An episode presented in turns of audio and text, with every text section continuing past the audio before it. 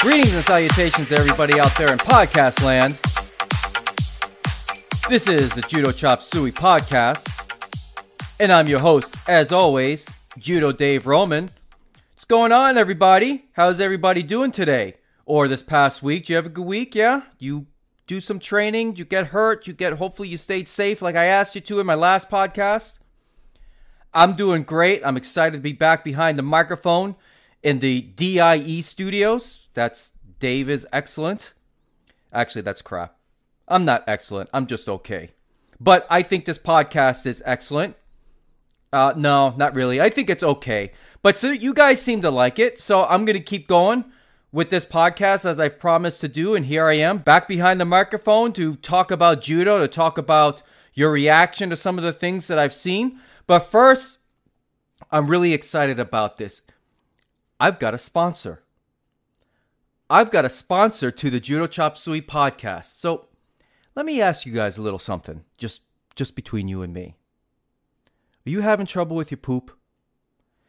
Is your significant other tired of listening to you grunting for minutes at a time in the bathroom because you're constipated?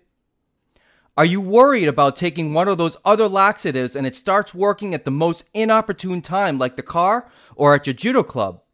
Well, let me tell you about a product called Anusert Suppositories. Anusert Suppository is the new sponsor of the Judo Chop Suey podcast. With Anusert Suppositories, it works when you want it to and it works within minutes. No more taking a laxative hours before class and wondering whether or not your Tomoe-nage is going to fail for different reasons. One dose will clear the pipes faster than any other suppository on the market. It's like Drano for the human body. And that's our new sponsor for the Judo Chop Suey podcast. I'm kidding, I'm kidding, I'm kidding. There's no such thing. no such thing. Oh my goodness, that's just ridiculous. No, I don't have any Jude any sponsors for this podcast. But hey, if you want to have your name mentioned, you want to be a part of the show, you want me to pimp your products or whatever the case may be, reach out to me and give me a little something. You know, whatever it is. You want to I don't know, send me send me a dollar. Send me You know what? judoinside.com. They've got one of those those nifty little uh, uh what do you call it? Water bottles. I've seen them on their Twitter page. Hans, if you're listening to me, I'll plug your site for the next 2 months if you send me one of those water bottles. And let me I'll take it everywhere and I'll promote your site like you've never been promoted before. I I'll, I'll take it not just not I'll, not only to the club, I'll take it to my to work. I'll take it to restaurants. I'm sure that'll go over well. Hello, sir. Can I offer you something to drink? And I'll be like, no, thank you. I have my official JudoInside.com water bottle. Oh, but sir, you're not allowed to bring. I have my official JudoInside.com water bottle. Truth be told, look, I'm not really looking for sponsors. I don't need sponsors. This is free. This is my gift to you, the listeners. This is my legacy that I'm putting on on these internet airwaves, coming to you, to your headphones, to your car speakers. This is my legacy. So if one day I were to die, the people who love me can listen to me for the rest of their lives. So Sorry to get a little macabre there, but you don't have to give me anything. You want me to give you a shout out? Just ask. I'll give you a shout out. Send me a message. Send me a tweet at La Vida Judoka. You could shoot me an email at judochopsuishow at gmail.com. You could reach out to me on Facebook. I want to give a special shout out to the peeps over on the Discord server. You guys know who you are. You guys asked me to give you a shout out, so here I am. Here it is.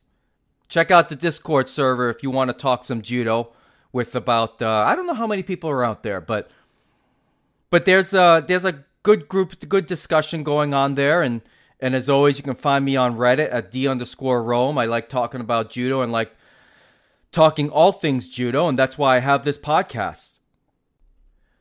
I've had some great feedback from the last podcast, my very first interview uh, for the Judo Chop Suey podcast, and I overwhelming positive responses. I'm gr- very grateful for for my guest Bozo to come on there and, and tell his side of the story and, and just to let the rest of the judo community know how things are in, in, in other places. I, I thought it was a very interesting conversation, and I think uh, all of you found that pretty interesting. Not everybody though. I I got a I got a message from somebody that I, I appreciate because I don't want this podcast to be just an echo chamber for my opinion. So I, I got a pretty interesting message. I don't know who this person is. It was it was anonymous, but it came uh, it came to me through my YouTube page. I don't know if you guys are aware. If you search for Judo Chop Suey on YouTube, you can uh, you, I, I post the podcast up on YouTube for anybody that prefers to listen to the podcast through YouTube for whatever reason. So I got an interesting message from somebody. It it, uh, it went like this. I, I'll I'll try not to read everything, but but I thought it was it was humorous to me. Not not that I'm laughing at this fellow because I'm grateful that he wrote, but it was humorous to and interesting for me to get a, a different take, a different opinion. So so his uh his message goes: uh, First time I listened, good show. The women's topic was excellent, but the Reddit story was a dud. Actually, it was annoying dud. It was an annoying dud. All right, thank you. The Aussie Federation has rules different from other federations, you say? Oh, that's a shame. Period. That's their take on promotions, not what most other countries do, so it really isn't a problem. I, I, don't know if I, well, maybe I said it was a problem. I, I think what I was trying to get at was that it highlights an issue with adults and promotions. All. Anyway, I'll continuing on. You might think it's harsh, but I don't think there's a need for the melodrama. and I say that as a 50 year old man who stopped that brown belt. I spent most of my adult life dealing with health injuries and a job that takes me on the road about three to six months a year. And while I have done judo and sambo in 12 different countries where I've worked between the ages of 26 and 44, when I stopped because of pain, I didn't go one full year where I was wasn't away or injured and had I been able to physically continue, I would have wouldn't have stopped just because I didn't have a black belt because I loved the sport. Well, you know, again, I don't think the issue is about stopping because you said you doing judo and sambo, and and my guest was saying he would move on to jujitsu once he's healthy. Um, anyway, uh, let's see. Presume Oddslands is a place where. da da da da da. Uh, what I don't want to see, and this, this was interesting to me his, his opinion here. What I don't want to see, and thankfully will never happen, is the BJJ way of giving out belts, which is reminiscent of the old McDojos in the 70s. It's, I don't think that's really true. I, I, have been to a bunch of uh, jujitsu clubs, and I, I've I've never seen promotions that were were McDojo-ish. Uh, let's see. Apart from the U.S., judo is run as a club entities with technical directors who often leave, move after some years. The American way is private business judo clubs where the sensei is the focal point instead of it being the club. When a sensei moves or dies, the club usually closes. Uh, I, I don't know about that. I, I certainly not in the United States. I, I, I know locally there is, and this is just me talking. He's not writing this. Locally, there's a sensei who's got it. He's I, I gotta believe he's a kudan, and I know he's he's uh he's toward the end of his life, to, to put it gently. And I know when he passes away, uh, that club is not going to close. And he's he's been the he's been a fixture in that club for over 60 years. Six zero, 60. Yeah, I said not six, 60. So I that club is not going to close. I, I know that. Um, so let's see what he says here. Continuing on, it's easier to pull the promotion thing like BJJ because also BJJ is the far west. There's no credible national or international bodies, no standards, etc., which sto- which suits the American psyche perfectly since Americans are allergic or or even have uses for national international federations in their sports. That's that's great. I love that. You know, this is the kind of email and again, whoever you are, I appreciate you writing because this is this is a perspective I love hearing. I love hearing how other people uh, other people view Americans from outside of the United States. The only thing that was missing here was uh, was you Yankee Doodle Dandy mother. You know. So that's the only thing that was missing here. But that, I love it. I, I love that. I, I, I wish there was more of that. But uh, I'm so I'm grateful for the message. Continuing on, let's see. There is no national and international federations in Major League Baseball or NFL, and while there are international federations in hockey and basketball, the Americans don't play well with others. BJJ fits perfectly in the DYO mindset. Now, look, when it comes to American sports. I hate to say it. You want to play the best baseball? You come to the major leagues, MLB. You want to play the highest levels of professional football? You go to the NFL. You want to play the highest levels in hockey? You come to the NHL. You want to play the highest levels in basketball? You come uh, to the NBA. And from what I've seen, you want to be in the highest levels in Brazilian Jiu Jitsu? There's other countries, uh, namely Brazil, but hey, come to the United States because we've got high level competitors here uh, in Brazilian Jiu Jitsu. Really can't quite say the same about judo. We're not there yet. I, I don't I don't think we have enough of high level coaches. I know other countries they get coaches from from uh, other countries and and to help build up their programs they, they'll invite you know the, the you know say for instance france will invite some japanese instructors to come over and stay for a while. I know i know before he went on the lam um, peter seisenbacher was the head coach for the azerbaijan judo team. I, I mean i don't know all the coaches but but but there there are coaches that that, that train uh, people who are not from their home countries so and that that's an issue that the United States, uh, I think, has in terms of judo. But I, I don't know if I agree.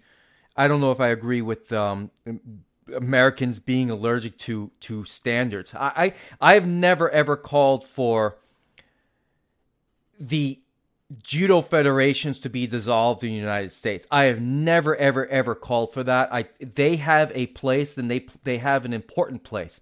The only thing I was just questioning is whether or not for the growth of judo it's wise to put up so many roadblocks for Shodan in terms of the other things. Now I've been explicitly clear the technical requirements and I'm going to get to this point in in in a little bit for the technical requirements for Shodan are are what they are, and I think they're very good, at least in the United States. And I know in other countries, the technical requirements, what you should be able to demonstrate, that's spot on. Um, I, my only argument is is I don't know if they should be uh, all the other things involved to earn a Shodan. That's always been my argument. Uh, let's see what he says here. Continuing on, don't think that this is a diss of BJJ, but which means it's going to be a diss of BJJ more that's more of how it works. From the totally crazy retarded fees um, that's his words not mine to the lineage hype they push okay. I know a few friends who stopped judo because their clubs don't have an newaza only class for adults and they say what you want. Judo is more punishing sport uh, once you hit the middle age which is often too much. Uh, yeah i, I, I suppose i'm middle age right now.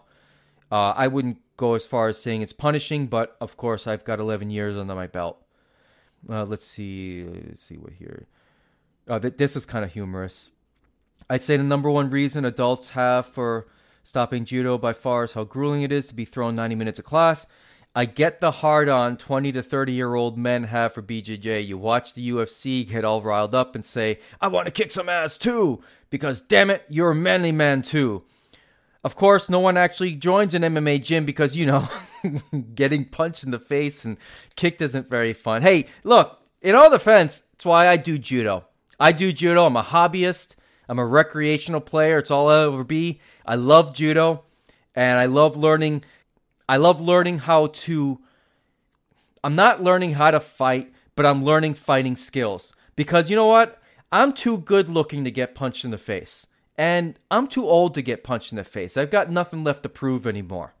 So I get that. I, I get your argument. I don't really agree with it. I, I would say when I first did jujitsu in the late 90s, yeah, that was that was that was it for sure. I wanted to be the next Royce Gracie, and you got a lot of MMA wannabes joining jujitsu. That was the late 90s, but these days, every jujitsu person I know has no aspirations to be a mixed martial arts fighter. Uh, and I, I know quite a bit of jujitsu guys, and none of them want to be in MMA. They they they're far more interested in, in maybe transitioning to to no gi, uh, and and you know you know no gi sub- submission wrestling that kind of thing. Uh, but but I don't know any jujitsu guy that that aspires to be a mixed martial arts fighter. If they aspire to be that, they go to an MMA gym. Here, our last point here. Too many Americans over the past few years get fidgety about the rise of BJJ and feel inadequate because they feel judo has stalled when in reality, Hadaka Jime or Ude Garami is what they do exactly, but with names in Portuguese. Well, yeah, I I get some of that. BJJ benefits totally on its UFC connection, but so why so get, get upset? No, I, I don't agree with that anonymous emailer. I, I don't agree with that. It's BJJ benefits on the UFC, but I don't think it's nearly as much as uh, you're purporting. I respectfully disagree with you. I I think if I think it has more for the points that I've brought up in the past couple of uh, podcasts. I'm not going to belabor those points because I've I've already stated them, but I, I think I think in short, jujitsu does a much better job enticing the adult participant, the adult beginner. Uh, feels more welcome in jujitsu than in judo, and and I stand by that, and I, I, will not budge from that until somebody, some sensei out there wants to prove me wrong.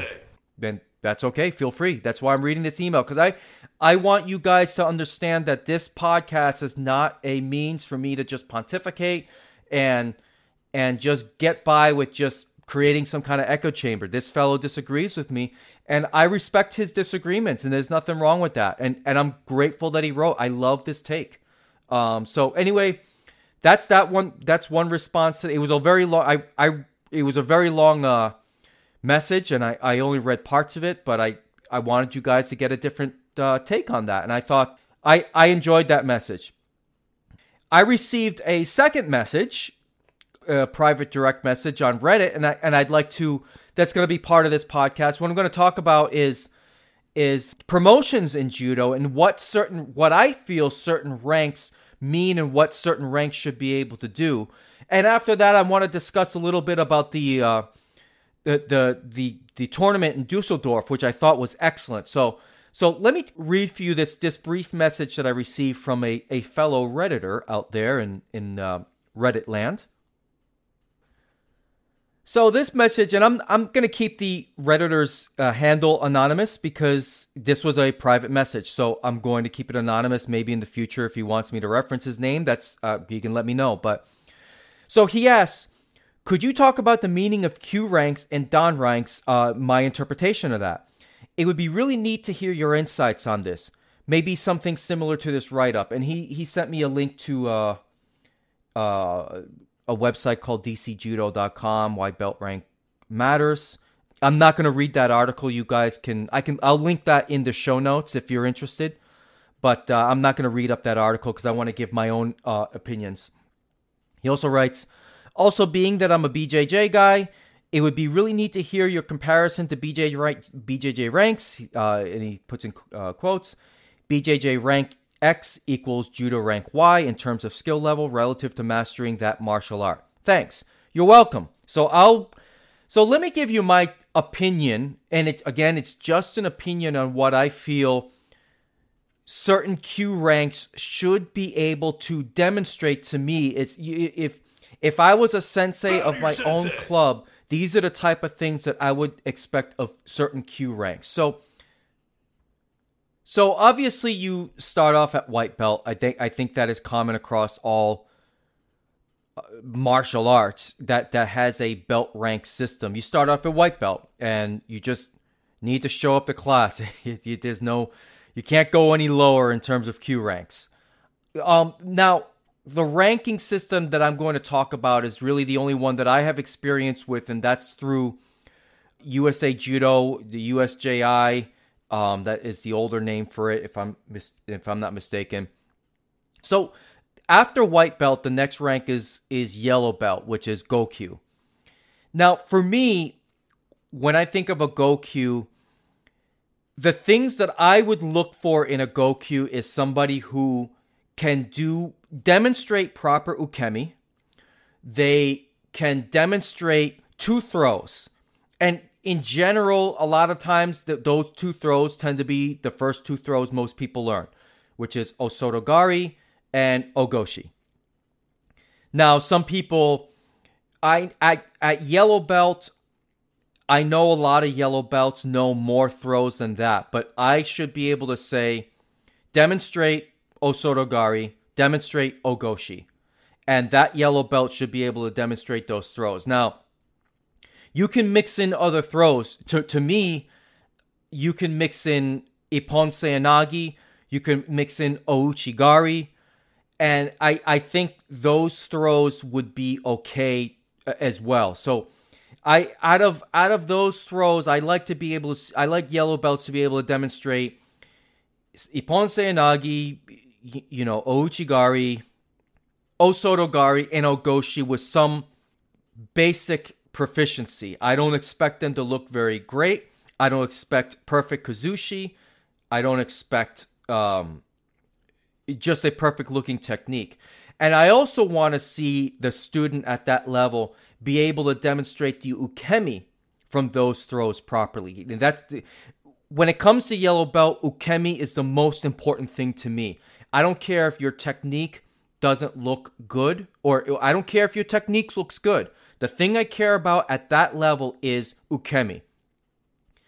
Y- you know, you don't have to know you know, a bunch of different chokes, a bunch of different arm bars at that point.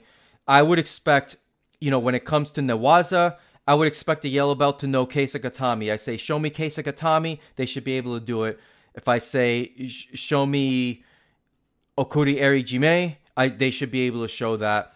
And also, I think at a yellow belt level, Gokyu, that they should know basic history of judo. Who's the founder of judo? When it was founded? you know, they should know how many throws there are in the Gokyo no Waza. They should know and be able to demonstrate uh, Tai Sabaki, a, explain what Kuzushi is, and and be able to tell me what what does Kumikata mean. Things like that. My expectations at, for yellow belt are not very high. I don't think they really need to be high. Now, the next rank after yellow belt is green belt under USJ, uh, USJI, USA Judo standards. That's Yonkyu. Yonkyu is a is is a key rank to, to me for the yellow belt because at Yonkyu, I need to be able to see more than just the basics. The standards are higher for me, and I need to be able to see a Yonkyu demonstrate six different throws. And those throws don't have to be you know, uh, they don't necessarily have to be Osotogari and Ogoshi, Ippon Seoinage, eh, or Ouchigari. I expect a Yonkyu to be able to well if they if whatever throws they choose to demonstrate or or they have proficiency demonstrating, they should be able to demonstrate those throws. And if I were to scale it, you know, out of a scale of 1 to 5, 1 being the worst, 5 being the best, I would need to see proficiency at about a three. Now, granted, for myself, I don't have any throws that I would consider myself a five, but I have very high standards for myself as a Shodan. But I'm talking about a scale of one to five in terms of that level, Yonkyu. At Yonkyu, I, I kind of expect, I like to see people who are ready for green belt be able to throw people in Randori who are lesser ranked than them uh, beginners and and yellow belts. It doesn't have to be consistent. It doesn't have to be pretty, but I expect people who are ready for for Yonkyu to be able to throw every once in a while in Randori. Again, my standards are not extremely high for Yonkyu, but things like uh, a Newaza, I should be able to see some some controlled movement in the Waza. I should be able to see a, a Yonkyu, for example, should be able to transition from Kesagatame to Yoko Shihogatame to Kami Shihogatame. I, I should be able to see that transition at that point, and they should have no trouble demonstrating that. I also think at Yonkyu, a, a judoka should be able to demonstrate Ude Garami and Juji Gatame. They should be in I should be able to see some proficiency at a basic level with those techniques. And I should also be able to see proficiency with Hadaka Jime and again Okuri Eri Jime. I like to see a Yonkyu have one turnover from a turtle, and I also like to see that they are able to demonstrate a combination technique. Show me Ouchigari to Osotogari. Show me Kouchigari to Ippon Seoinage. So, but my standards for Yonkyu are not very high. I I don't have extremely high expectations. And the reason why my expectations are lower for Gokyu and Yonkyu is because quite frankly, the ranks after that, most people are in them for a while. And those are the key ranks, which is and I want to get to that. And I was talking about this earlier this week on Reddit.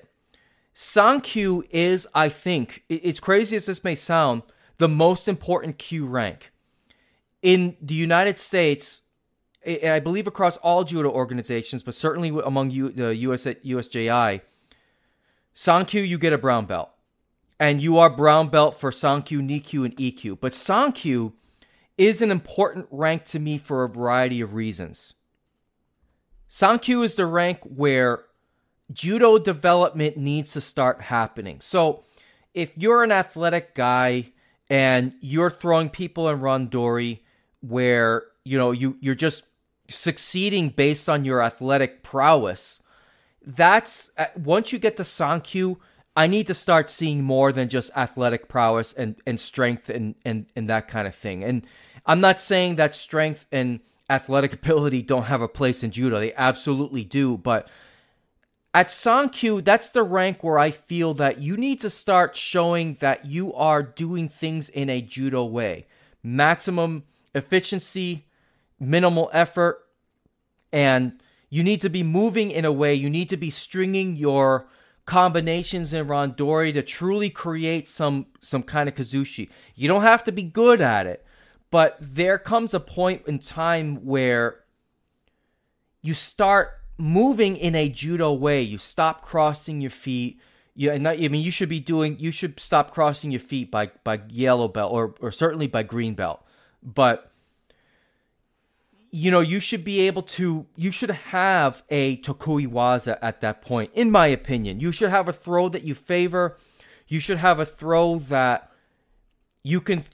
That tokui waza you can throw with different grips and, you know, even if you don't throw the judo way in randori, let's say, or even in, in competition if you if you're a competitor at this point, in terms of demonstrating judo techniques, I need to see uh, proper kazushi at Sankyu, starting at Sankyu at this point. But but Sankyu is a an important rank. So let me put it uh, in in in another term, since since going back to the original question. To me, Sankyu is the equivalent of a Brazilian Jiu Jitsu blue belt.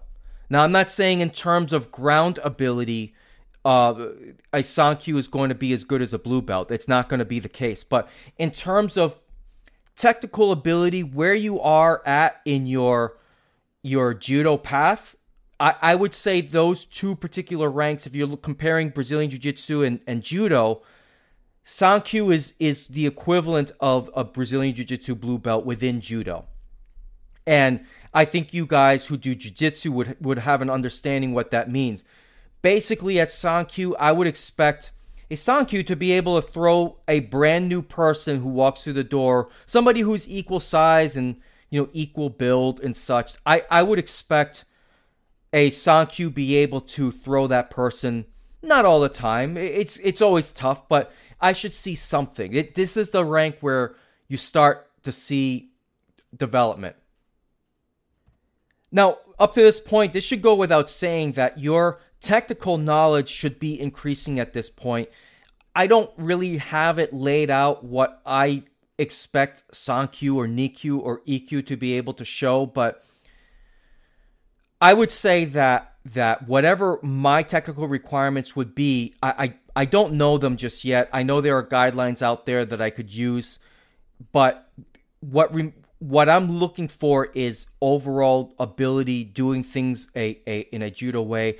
At Sankyu, I expect uh, students to be able to start demonstrating grip fighting proficiency. I'm not saying it can't happen before, but I certainly would expect it by Sankyu. You should be able to get your grips, dominate the other person's uh, grips, and and be able to throw from whatever grips you you you can get. Not I'm not saying every single grip, but you need to be able to show some sort of low level proficiency in grip fighting. Uh, you need to be able to show proficiency in demonstrating combination techniques. You should be able to sh- demonstrate with some proficiency countering techniques. Now, when it comes to Nikkyu, I would say, you know, Nikkyu is an important rank as well, but Nikkyu is has got to definitely be better than a Sankyu. A Sankyu is like, you know, to me, Sankyu is like the entry level blue belt versus the guy who's been a blue belt for a year and a half. And you know, a Nikkyu is somebody who's been a Sankyu for about a year, maybe a little less, maybe a little more, depending if you're a competitor or not. But you know, a Nikkyu should be able to to do. You should be as a as an instructor or a sensei. I would expect a Nikkyu to be able to do to to have a basic grasp on movement and body positioning, defending with the hips, just circling and and really trying to get the timing of your throws down and and really aiming for that. Now, granted, the timing for throws and getting those effortless throws, that's a pursuit that I will have for the rest of my life no matter what my rank is. But at Nikkyu, I'd like to see that happen maybe say once every couple weeks. You notice that your student, man, he just he was he was just dead on perfect with that particular throw. I want to see that kind of stuff. Now, something that I overlooked with terms of Sankyu and Nikkyu and going on to Ikkyu is, in my opinion, and this didn't happen to me, but I think there's a place in judo for kata, and I'm going to have a discussion on kata in a future podcast. I don't know when, but I want to make sure that when I discuss kata, it's going to be in a pretty comprehensive way and I'm I'm going to be very thoughtful on that subject. But in my opinion, I think unless you're just going to a competition club and you're a high level competitor, that at this point you should be able to to demonstrate nage no kata at, least some of the tewaza and the koshiwaza koshi, sorry koshiwaza techniques. I think by Nikkyu you should be able to demonstrate that stuff. Now for Ikkyu, I I think at minimum you need to know uh, be able to demonstrate at minimum 20 techniques uh, and, and be able to demonstrate them with a high level of proficiency. And not only that, I should be able to see you demonstrate several different Newaza techniques, several different chokes, several different arm bars. I should be able to call them out and you should be able to demonstrate them. And I, you know, when it comes to kata, I think that somebody who doesn't compete at all uh, should be able to demonstrate the first, the first three or four groups of the of nage no kata. So that would include, besides the tewaza and the koshiwaza, the ashiwaza, the masutemi waza, and the yoko tsutsutemi waza. Those, I think, by Ikkyu you should be able to have and demonstrate nage no kata at a at a low level. It doesn't have to be perfect. But I think at that level, you, you should be able to demonstrate that. You should, by Ikkyu, Ikkyu is like if I were to compare it to uh, Brazilian Jiu Jitsu, the, the four stripe blue belt. Like you, you really got to be throwing Shodan and, and other black belts in, in Randori or even in competition. You gotta you gotta at least be able to put up a good fight. You gotta be doing things the judo way out there. Um, now, not talking about high level competitors, of course, because they're, they're just a different animal completely, different breed entirely. So, but I'm talking about your regular club students that I think you should be able to really give anybody out on the mats a, a, a good run for their money, unless they're an Olympian or whatever. But but you know somebody who's who's equal ranked around the same age and stuff you should be throwing them uh, uh, in randori your technique should look pretty crisp. It shouldn't look sloppy. You should you should be able you don't have to be perfect but you you you got to look good at, at ikkyu uh, before you get ikkyu you got to look good.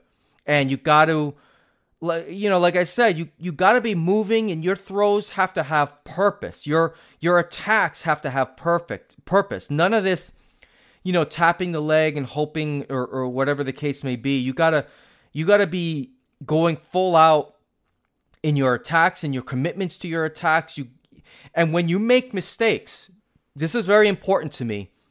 When you make mistakes, you got to know why your throws are failing. Now, I'm not saying, you know, why isn't, you know, oh, I just did it wrong. Well, what did you do wrong? Did you not? Did were you just in the wrong position? Did was your foot off? Did you not step in deep enough? You should be able to do a throw, analyze your own throw and your own mistakes, and then go on go on and correct them. Whether that's in terms of demonstration or, or in Randori, I should be able to see that kind of stuff. Um, now, you know, Ikkyu Ikkyus most of the time that I've seen are, are ready for Shodan. It it takes them maybe another. I, I don't know. It's it's really hard to say. I I it did not take me very long to move from Ikkyu to Shodan. Quite frankly, some people it takes a lot longer, but I do think I do think that an Ikkyu should be able to hang with most Shodan, uh, unless there's just you know, uh, physical advantages that you can't, you know, match up for. But I, I think at, at, at Ikkyu, you should be hanging with Shodan. Doesn't mean that you'll throw them all the time. It doesn't mean that you'll get thrown all the time, but you should you should be able to hang with your your your local club Shodan and, and give him a good give him or her a good run for their money. Now, in regards to Shodan, uh, personally speaking, I I would expect a Shodan be able to demonstrate the entire Gokyo. Um, and I would expect a Shodan to be able to demonstrate Nage no Kata. And I just expect a Shodan to be able to build upon the things that they've been building upon for Sankyu, Nikkyu, and Ikkyu. And and I think I think by Shodan you really need to show that you you're not only you committed but you you you really applied yourself. You know the all of the history of judo. You know everything there is to know about judo from a basic level in terms of rules. Uh, I think you should have competed at this point be- before you get to Shodan. At least have some competition experience. You don't you don't have to have a great competition record. I mean, Lord knows I don't, but you should have at least had some experience competing, testing yourself.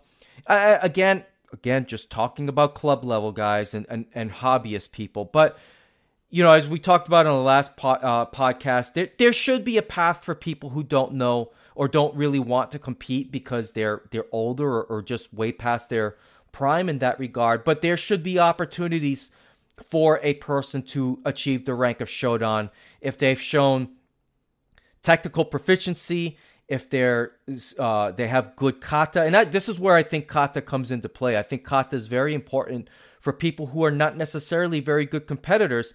You can still demonstrate that you are a good judoka and you understand judo principles and you have good technique through kata.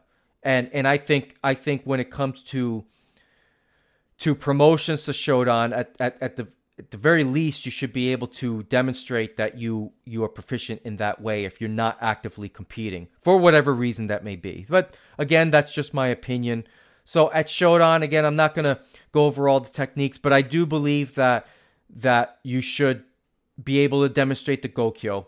And you should at by shodan i'm not a stickler. Some sensei are and and that's their prerogative and that's fine. I'm not a stickler for being able to demonstrate all the throws of the Gokyo, both left and right sided, with a high level of proficiency. I would expect a high level of proficiency uh, for your dominant side, but I think at Shodan, you should have a throw that you can demonstrate going left sided, at least a few throws. And even if it's not the prettiest thing, I still think you need to demonstrate that you can go both left and right uh, if the situation calls for it. So that's a long response, but I, I hope you, um, anonymous emailer or commenter, I hope you uh, appreciate that and uh, hopefully that helps. Oh, uh, to answer your question, about jujitsu. I think Shodan is the equivalent of it, it, this. Isn't an original thought. I, have seen this before. I, I would confirm. I, I and I tend to agree that the purple belt in Brazilian Jiu Jitsu is the equivalent of the of the first degree black belt in judo, the Shodan. I think in terms of technical proficiency, that is a I think that's a fair comparison. Now, by Shodan, I would I would say that most Shodan, give or take, can hang with a BJJ blue belt. Um, I I know I can at least club level blue belts, blue belts anyway. Um, now I don't really know how I would compare a Brazilian Jiu Jitsu brown belt to judo, maybe Sandan, but to me, a Brazilian Jiu Jitsu black belt that would be the equivalent. It compares somewhat to a Yodan in in in judo, a fourth degree black belt, because to me, Yodan after Shodan Yodan is a very, very significant rank. And for all the talk that I've been doing about, you know, all the roadblocks to get the Shodan and such, I think for Yodan, those roadblocks need to be there. I think the standards have to be very high for Yodan. And that, that that's just my opinion. I, I, I think Yodan is a very significant rank. I know historically speaking, when you talk about the title of sensei, that was typically reserved for people who are Yodan and up. But these days, I mean, the kids in the judo club call me sensei. I've said it before. I, I can't stand it. I don't I don't like it. I don't feel like I'm a sensei. I'm just I'm just a, a, a Shodan is an advanced student, and I'm just an advanced student who helps the kids out and teaches. But but I'm not. I, I I've tried to dissuade them from calling me Shodan. I'd rather them just call me Dave. But but at at Yodan, to me, to me, you should be able to demonstrate throws both left and right. I think you should be able to demonstrate every single throw both left and right. You should be the college professor of sorts. You should be the guy that knows every technique in judo that can demonstrate every known technique in judo every everything that is part of whatever you consider the judo syllabus. I would say you should be able to demonstrate at yodan and i think those standards need to be high because yodan's an important rank. It's it's a very it's a key rank. And then of course ranks after that i can't comment because those are ranks i'll never get to I'll never get to. I I really don't think I'll get to Yodan. Uh, I I aspire to to be able to demonstrate all all the throws both left and right side. I that's the, that's my long term goal in the next twenty years to be able to demonstrate that. But but Yodan is is I think out of reach for me, and that's okay. I can accept that. That's not a problem for me at all. So hopefully that that that helps you out and answer your question. I know it's a very long response, but to to go through the ranks and to go through those type of things. That's hey, this is a judo podcast, and if you find it boring, I, I'm sorry, but I love talking judo. I love talking all things judo. Now, speaking of judo, I want to talk a little bit about the Dusseldorf uh, Grand Prix, which was last weekend. Now, I would have liked to have talked about it last weekend, but the podcast ran so long, and I mean, I'm grateful it ran long because it was a, I I loved uh I loved doing that interview but I didn't get a chance to talk about the the Grand the Grand Prix in Dusseldorf. And let me tell you, I caught up to a lot of the matches and I thoroughly thoroughly enjoyed watching that Grand Prix. Now, just from the bird's eye view of it all, it, it appeared that they were more Ippon. It appeared that they were less Wazari, uh, or not less Wazari, less Hansokumake. Uh, I saw a couple of uh, uh, uh, submissions by by Shimewaza, which was new. I I didn't. Um, they, I, I saw a number of of uh, chokeouts to to tap outs, and and and certainly a lot of a lot of wins by Newaza, which is great. Now, I decided to take a look at the actual statistics to the things that I thought I saw during the Grand Prix, and the statistics bear out what I saw. Um, so let me break down what I noticed and, and the direction that this is going. So, so they were a total of 353 contests. 223 of those contests were won by Ippon. Uh, 47 of those Ippon wins were were Hansokumake wins, which you know I, would like to see that number lower, but it is it did do better. Only eight contests with more than two Wazari in the contest. That that's minuscule compared to 353. I mean that's tiny. So 63% of the contests, if you include the Hansokumake wins, were were won by Ippon. And if you take away those those 47 Hansokumake wins, that would be about almost 50% of the contests were won by Ippon with a throw if you exclude Hansokumake. That's 176 total matches. Let's see here. 37% of the contests were won with a Wazari lead. And less than 1% of the matches, tiny, 0.022% of the matches had more than two Wazari. That's that's 8 matches like I said. 52 matches scored at least two Wazari. And let's see. Oh, so this is where I was going with that last point is that look, I'm telling you and and again, I hate that there's no Wazari I was set Awasete Ippon. I'll keep hammering that point until somebody in the IJF hears me and changes it after the World Championships.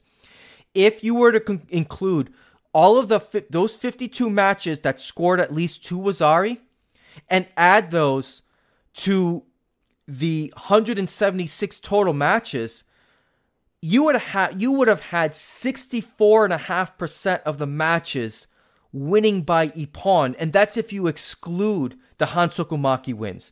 Now, look, I understand that you know, if there if you did have Wazari Awasete Ippon, perhaps those matches would play out very differently and those statistics would look very different. But I think if you had Wazari Awasete Ippon, it, it it would be better because these matches need to be I don't need to see four minute matches. I want to see decisive victories.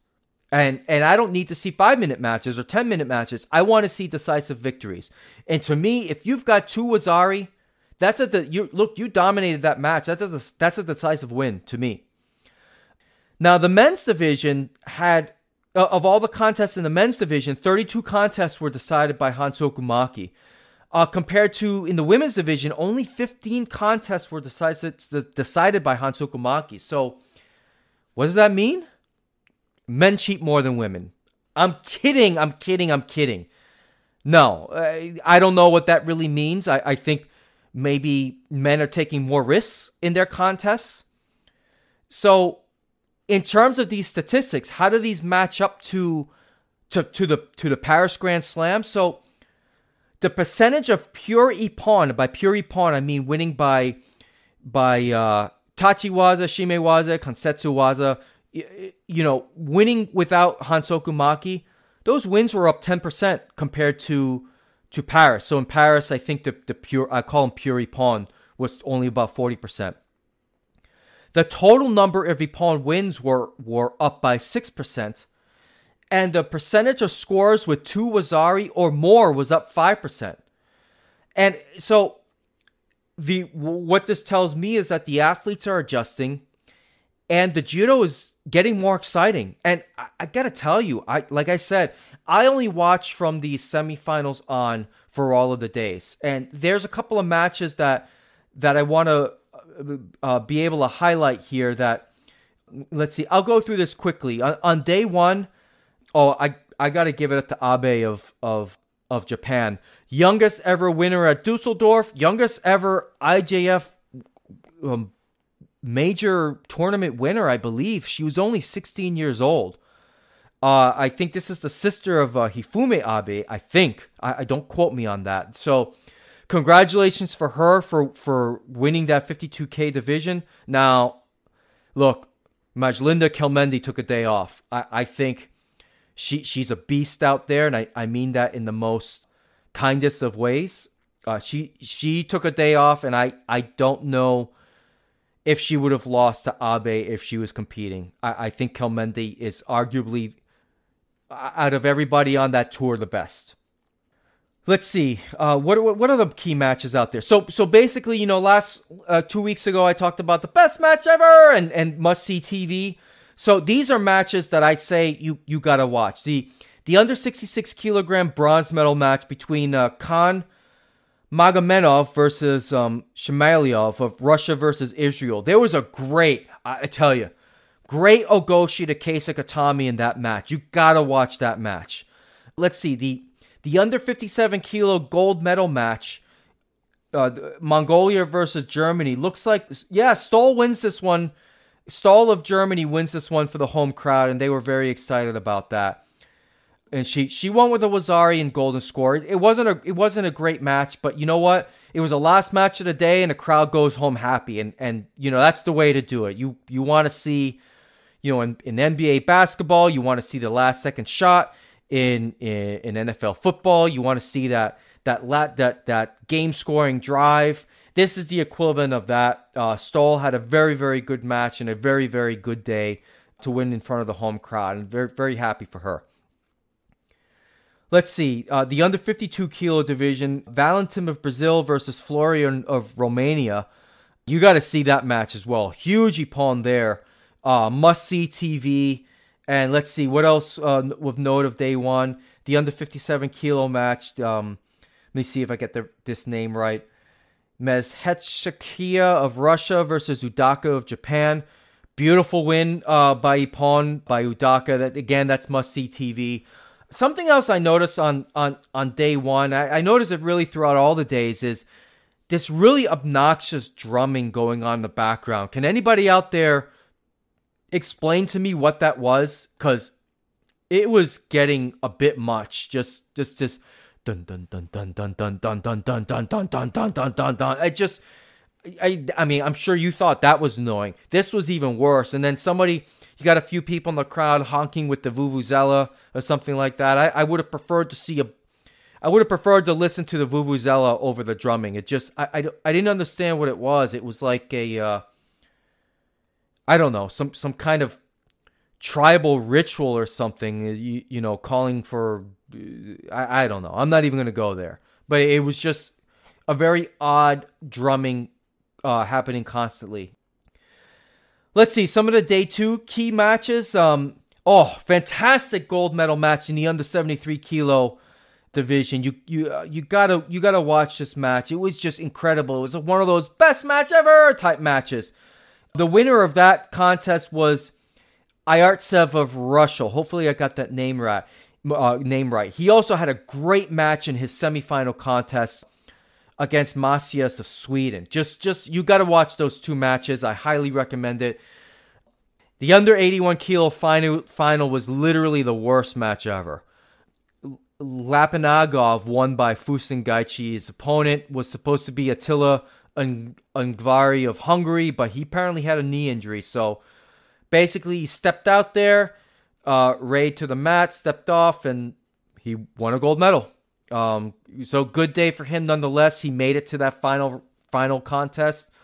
So in the under 81 kilo bronze match, um, let's see between Ekatize of Portugal versus uh, Goronoaga of Moldavia. This was definitely must see TV. You got to see that one. Oh, uh, ladies division under three under 63 kilo gold medal match. Fantastic win for Agamemnou of France. Just fantastic. You got to see it. Got to see that one. Oh, another one. Tina Trstenjak, who's one of my favorites on the tour to watch. She she won her bronze medal match by Fusen Gachi as well. Just uh, Lucy Renshall had a. She was supposed to fight Lucy Renshall of Great Britain, but she had a, just a terrible injury. I, I, I wish her a speedy recovery. It was it was against her match against Agamemnou of France, and and yikes! I just just her screaming in pain. I, I hate seeing that from anybody. Just just disgusting. Ugh, ugh. Let's see what what else was noted day two. Uh, the match of Arai versus uh, of Arai of Japan versus Van Van oh Van Dijke really of the Netherlands was another best match ever in the under 70 kilogram semifinal. Oh, beautiful counter of uh, by Arai for the win. You got to watch that one. Now on day three, really exciting gold medal match between uh, Gavinivishvili of Georgia versus Kalmurzov of Russia. Sorry for the pronunciations. I'm trying my best, people. I mean, this match was awesome. You got to watch it. Best match ever from start to finish. It was. I, I mean, I thought. Uh, I, I thought on the throw, the, the way that match was, I thought he was robbed of Ippon. The, uh, the the fellow from Georgia won it, and I don't know. It seemed like almost like like a rivalry of sorts. I mean, this this guy was really pumped up to get that win, more so than I've seen a lot of the other athletes. Another uh, another great match in the under 100 kilo final uh, between Aaron Wolf of Japan versus uh, Toma Nik- uh, Nikiforov of Belgium.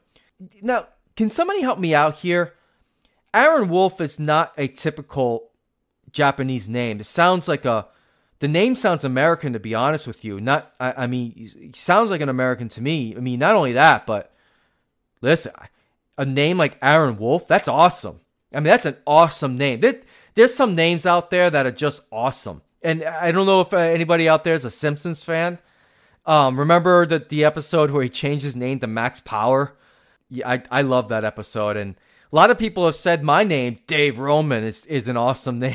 I don't know about that, but I think the ultimate sports name ever is uh, NFL Hall of Fame great Dick Butkus. That that is like the ultimate of names in my opinions. But anyway, this final match should be a what, what do you call it? A, a clinic on how not to turtle in a championship bout. Because look, Aaron Wolf is an excellent judoka. He's he's he's done very well for himself, but man, I don't know what he was doing here. He he got thrown, tripped up. He decided to turtle, and it was he didn't defend it properly at all. As a matter of fact, Nikiforov looked stood there for a brief moment. It looked like he was thinking to himself, "Dude, are you serious?" Before he decided to jump on that turtle and choke him out with Okuri Erijime. It definitely must see TV just for just to see what not to do in a judo tournament. I, I don't know what Aaron Wolf was doing. Maybe he just had a lapse. Um, but I don't know. This isn't 10 years ago where you jumped the turtle and then they call Mate right away. They're, the referees are letting you letting you fight Newaza and they're giving you time. So it was a great match to watch. Uh, just just for just as a as a teachable moment to any of you young guys out there or any of you competitors. If you're gonna turtle up, you you better defend pretty well because because Aaron Wolf paid the price. He might have won that match and but he paid the price for that one. Let's take a look here. Nice win by Michael Korrel of the ne- Netherlands for. It, that was, I believe, his semifinal match. Uh, let's see. Very in the under in the over 100 kilo match, Harasawa of Japan had a beautiful Uchimata in that match. Uh, let's see what else. Uh, oh, let's see. Beautiful Ouchigari by Malgona of France against Karen Stevenson of the Netherlands in the semifinal round. That's a must see TV. And there was a. You know, I didn't really watch the repechage all that much, but I got to tell you, in the over 78 kilo division, Sone of Japan threw Iro Moka of the Ukraine with a beautiful textbook Tai Otoshi. It was it was picture perfect. You got to watch that match. So those obviously those weren't all the matches. I'm sure there were some incredible bone rattling ippons in some of the earlier matches, but I, I just didn't see them. I couldn't see them. I was busy doing a a, an interview, and and I just had a busy weekend. I was spending time with my wife. I, I went to uh, to my disco party last weekend. I got really, oh, I had a little bit too much to drink, but but I had a good time, and and yeah, so I just had a very full weekend. I couldn't watch all the matches, so. I will try not to get that drunk again for a very long time, but I had a lot of fun. I looked the part. I I was I pulled it off very well. I I looked I dressed to the nines as as we put it in United States. So, but with that, I think I'm gonna say sayonara on this podcast. I hope you enjoyed it. I hope you found it informative. If if you don't like what I'm saying, if you don't like what I'm doing, feel free to reach out to me again at La Vida Judoka. You can reach out to me on the show email, judochopsuey show at gmail.com. Or you can reach out to me on Facebook. You could just search on the Judo Chop Suey podcast and you'll it'll be pulled up there. Uh, if you uh, if you listen to this on iTunes or Stitcher or, or Podbean, feel free to give this a thumbs up. I don't know what that really does, but I I know that if you give more thumbs up and leave reviews, you you the podcast tends to be featured and I want more people to listen in. Not that I need the numbers. I, I've got a lot of listeners as it is, but look, there's not a lot of judo content out there. There's been some people that started off podcasts in the past and, and for whatever reason they've fallen by the wayside. Um, years ago there was a great one called Taking It Uneasy, but but I believe the fellow Lex got uh, got busy with life. I think he's like a MIT instructor or something like that now. But but you know there isn't a lot of material out there, so I want to be able to promote this podcast not not to for any financial benefit because there is none and there never will be, but I would like to I would like for people to be a part of this. Be engaged in the judo community. The judo community is global to me. And the more that I can reach out and, and talk to people and get emails and such, I love that. I love hearing from you guys. And there's a lot of email I don't read on the air because I, I mean, this, I, I only, I try and keep this within an hour. And looking at this now, I've already gone almost an hour and two minutes. So, I mean, I, I, could spend hours reading email and that kind of thing. I'm still waiting for the voicemail. Who's going to do that? Who's going to send me the voicemail and send it via email and I'll play it on the air and I could, we could all laugh, laugh about it. You can laugh at me, you can criticize me, whatever it is. Look, I read the email, I read the message earlier about the guy critical of my podcast and some of the things, the subject that I had. I love that stuff. Don't keep them coming. If you have something critical to say, if you think I suck, go ahead. Let me know. I'll read it on the air and I'll probably get a good chuckle out of it.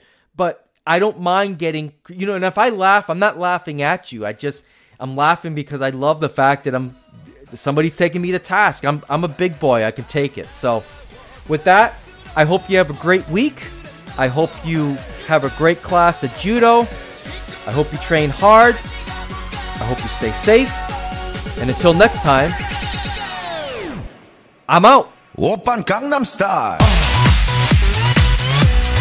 Gangnam Style. Op, op, Gangnam Style.